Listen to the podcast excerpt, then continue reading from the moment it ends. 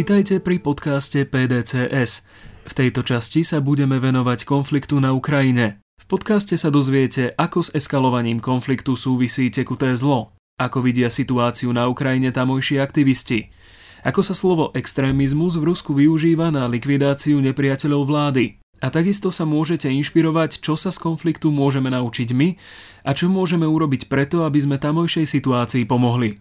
O tomto probléme sa rozprávali Dušan Ondrušek z PDCS a Zuza Fialová, sociologička, ktorá sa venuje konfliktom na Slovensku aj vo svete.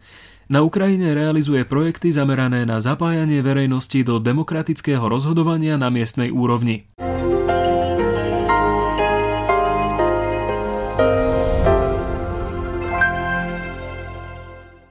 Zuza, ty si v jednom z tvojich textov písala o Ukrajine a citovala si dvoch zaujímavých autorov, Zygmunt Bauman a Leonidas Donskis.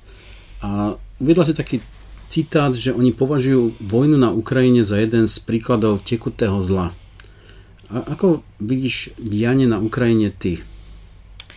No, to tekuté zlo pre nich je niečo, čo je veľmi ťažko uchopiteľné. V tom zmysle, že my žijeme teda podľa Baumana v tej tekutej realite, kde naozaj je veľmi ťažké rozlíšiť, čo je klamstvo a čo je možno nejaká kvázi tváriaca sa snaha o objektivitu. Tekuté zlo na Ukrajine prebieha už vlastne od Majdanu, kde sa rôzne e, šíria rôzne interpretácie toho, čo sa tam vlastne udialo. je fakt, že e, Ukrajina dnes je úspešný príbeh. A to málo kto jasne povie. Dnes sa zahlbujeme do všelijakých e, podrobností typu, aká je tam korupcia a že vlastne aj tí Rusi trochu majú pravdu a že vlastne ten Krym bol ruský a že je to celé také vlastne nejasné. A toto Bauman s Donskisom nazývajú tekuté zlo, že vlastne zdierajú sa deliace čiary medzi dobrom a zlom, medzi pravdou a výmyslom, medzi tým, čo bolo a čo bude. A že vlastne ani Ehm, sa nechceme v tom vyznať. Ale je to také trošku zvláštne, pretože je to jednak náš sused a jednak, že my sme ako keby už takí učičikaní tou európskym takým komfortom, ktorý si užívame a frfleme na ňo a zároveň si neuvedomujeme, že tí Ukrajinci sú jediní ľudia na svete, ktorí umierali pre Európsku úniu. Mm. Reálne. Proste mm 100 ľudí umrelo, pretože demonstrovalo za Európsku úniu. To tekuté zlo práve je niečo také, že v dnešnej spoločnosti sa všetko relativizuje. A aj keď sa stretneš s mnohými, možno aj našimi kamarátmi alebo ľuďmi, ktorí sú vzdelaní, povedia ti, a ja tomu nerozumiem, nie je to moja téma, a však tam vlastne každý má svoje záujmy, aj tá ukrajinská vláda nie sú žiadni anieli, aj tí Rusi nie sú žiadni anieli, nech si to tam oni medzi sebou vyriešia. A toto je veľmi nebezpečné, lebo uh, keď my strátime nejaký, nejakú schopnosť alebo ochotu rozlišovať, mm. že kto na koho napadol mm-hmm. a čo je, kde je nejaký suverénny štát a kde nejaká cudzia moc proste obsadila nejaké teritorium, tak potom, keď sa to stane nám, tak takisto aj tí druhí si povedia, že veď e, však teda nech si to tam tí nejako vyriešia.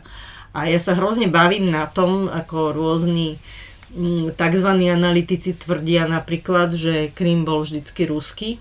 Mm-hmm a keby to isté, čo tvrdia, teda sa aplikovalo na Slovensko, tak sme súčasťou Maďarska uh-huh. momentálne a možno ešte nejakých iných štátov, kuštičkoch a vlastne tam, čo teda platí tam, tak u nás už neplatí, vieš, uh-huh. že to je také zvláštne. Ale, ale asi treba teda hovoriť o tom, že Ukrajina je úspešná a to Rusku vadí. Uh-huh. A ten, to, čo sa stalo, vlastne ten, ten útok v Azovskom mori, je dôsledok nie toho, čo sa deje na Ukrajine, ale je to dôsledok toho, čo sa deje v Rusku. Hmm. Putinová popularita klesa, je najnižšia od neviem, veľmi, veľmi dlhého času a jednoducho nakrútenie tej kvázi patriotickej vlny je jedným zo spôsobov, ako teda odputať pozornosť ľudí od toho, čo sa deje vnútri krajiny a nasmerovať ju teda na toho nepriateľa a ako keby živiť zase tú vojnovú náladu. Hovorí, že čas ľudí vlastne ani nerozoznáva, čo vlastne tam sa deje a ja ani sa tak moc nečudujem, lebo my e, vidíme, že máme veľkého suseda, ale vlastne až tak moc o ňom nevieme.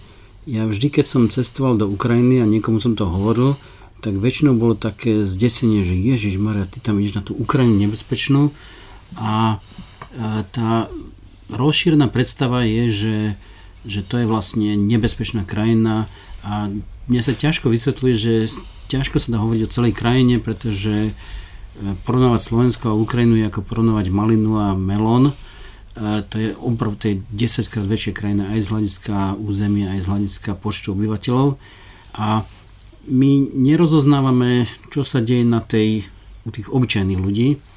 Ty poznáš mnohých ukrajinských aj ruských aktivistov z rôznych regiónov a to sú väčšinou ľudia, ktorí vyznávajú mier, nenásilie.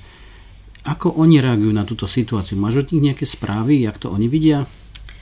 No tam sú vlastne dve také nebezpečné tendencie, ktoré sa dejú a paradoxne sa to deje aj v Rusku, aj na Ukrajine.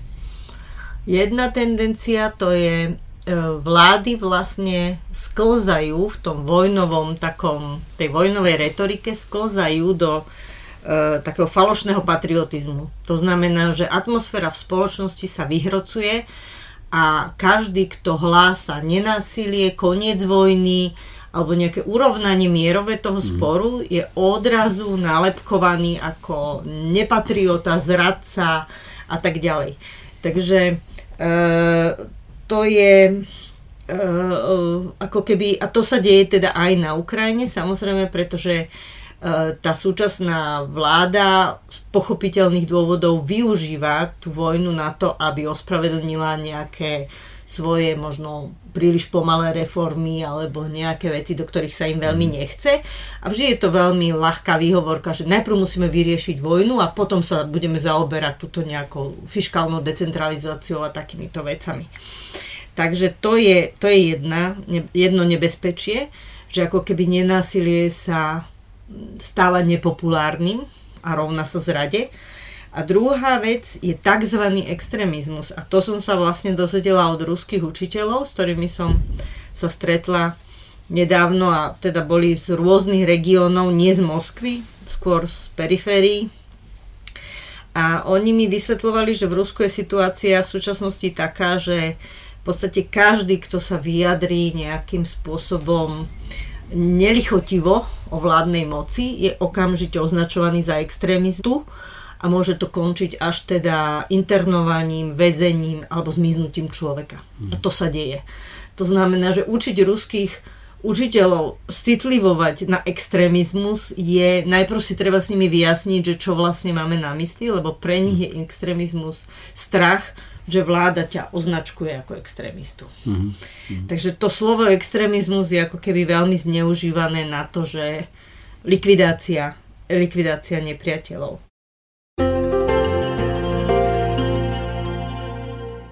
Ináč asi vyzerá tá situácia v tých veľkých médiách a ináč môže vyzerať pre obyčajných ľudí, keď ty vidíš ľudí, ktorí sú v tejto ťažkej situácii a statočne nejak sa s tým vyrovnávajú, tak je niečo, čo sa môžeme od nich naučiť? Bežní Ukrajinci, bežní Rusi?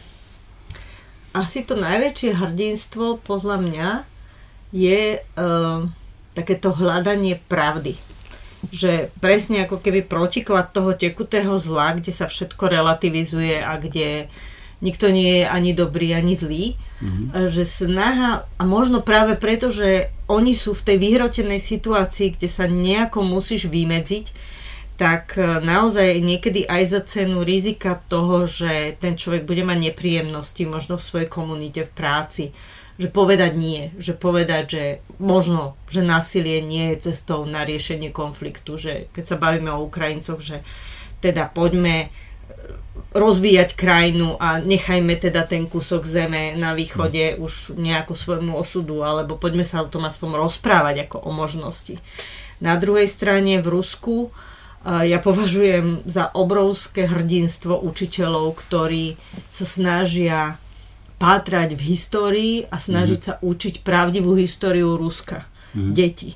Mm. Lebo je to spojené s veľmi silným búraním mýtov, ktoré proste oni až teraz objavujú, že druhá svetová vojna sa nezačala vtedy, keď veľká vlastenecká vojna, ale že druhá svetová vojna začala uh, vtedy, keď si teda Hitler so Stalinom podelili Polsko. A, a ešte stále to nie je ako všeobecne prijatá do kurikul zavedená historická skutočnosť. A už nehovorím o histórii vlasovcov a všelijakých teda pogromov na Židoch, ktoré sa diali v Rusku. A, a ľudia, ktorí majú odvahu a ochotu toto odkrývať a snažiť sa to nejako vysvetľovať deťom tak, aby sa z toho nezbráznili všetci, je podľa mňa veľké hrdinstvo. Takže ten, to, to hľadanie pravdy a to, že zaujímame sa o svet okolo seba aj o svoju vlastnú históriu, je podľa mňa tým poučením, lebo keď mne niekto argumentuje, že ja nemám čas e, sa v tom vyznať, tak e, ja na to odpovedám, že keď máš čas uh, hodiny a hodiny sedieť na internete a vyberať si nový mobil, tak venuj možno pol hodinu denne tomu, aby si sa vyznal v svete. Dobre, keď, keď vidíme tú situáciu, že vedľa nás v susedstve e, je krajina, ktorá sa možno ocitne vo vojne. Ona v nejakej podobe hybridnej vojny už, už sa nachádza, ale vidíme, že to môže ešte, ešte vyostriť a, a trošku to vyvolá v nás takú bezmocnosť. Je niečo, čo, čo my ako Slováci, zodpovední ľudia, by sme mohli urobiť, aby sme pomohli ľuďom, ktorí sú zasiahnutí tou situáciou, je niečo, čo môžeme robiť voči ľuďom alebo voči inštitúciám alebo z hľadiska informovania. Čo vidíš, že my môžeme robiť v tej situácii? Ja si myslím, že asi prvým krokom je, že prestať sa k Ukrajincom správať s takým tým blahosklonným patriotizmom, mm-hmm. že stále ich berieme ako nejakých divochov komunistic, postkomunistických, ktorý, o ktorých nič nevieme. Uh, je to veľký mýtus. Uh, mm. Je to veľký, vzdelaný a nesmierne pracovitý národ. Áno, možno bojovnejší ako Slováci, čo teda historické fakty dokazujú. Ale uh, ja si myslím, že ten, tá cesta je v tých kontaktoch. To znamená presne nebať sa tam ísť, možno aj na dovolenku, alebo teda pozývať ľudí v rámci pracovných kontaktov, snažiť sa hľadať tam partnerov, snažiť sa zapájať do nejakých projektov a mysleť na to, že teda nie len v rámci V4 sa dajú robiť partnerstva, ale mm. teda aj na tej strane sa, sa dá nejakým spôsobom spolupracovať. Je tam naozaj veľké množstvo vzdelaných ľudí, hovoriacich jazykmi, ktorí uh, sú veľmi dôstojnými partnermi v rôznych oblastiach vedy, výskumu, spoločenských vied a tak ďalej. Dobre, asi budeme už pomaly to uzavierať. Je nejaká ešte myšlienka alebo pozorovanie, ku ktorému sme sa nedostali a pritom je to dôležité povedať. Je niečo také, čo ešte chceš dodať?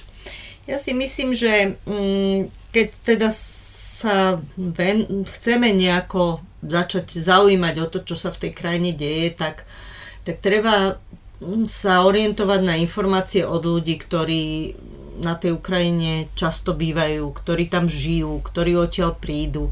Samozrejme nie všetci budú hovoriť jedným jazykom, ale uh, ak sa chceme vyvarovať nejakých konšpirácií a nejakých blúdov, nezmyslov, tak naozaj sa pozrieť, že čo ten človek, aký má ten kontakt s tou Ukrajinou, či tam niečo reálne urobil, alebo len rozpráva o niečom, kde v živote nebol a nikdy ani asi nepôjde a či má záujem nejako manipulovať tými faktami. Ja by som chcela spomenúť ešte fantastický film, je to režisér Filip Remunda, ten film sa volá Blízky ďaleký východ a tam je vlastne veľmi krásne zobrazená tá, tá rôznorodosť tej reality východnej, západnej Ukrajiny, toho, ako tí ľudia veľmi rôzne vidia ten svoj svet, ale zároveň majú to spoločné, že um, či už fandia proste tým proruským separatistom, alebo fandia um, proeurópskym, západným nejakým takým myšlienkam tak e, všetci chcú, aby ich deti sa mali lepšie, aby ich krajina prekvitala a v podstate ani jedni nie sú ani dobrí, ani zlí. A ten film naozaj je krásny tým, že ukazuje to, že dá sa rozprávať, aj keď máme iné názory.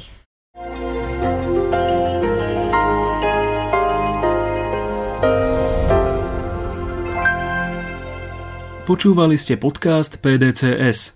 O kríze na Ukrajine sa rozprávali Dušan Ondrušek a Zuza Fialová.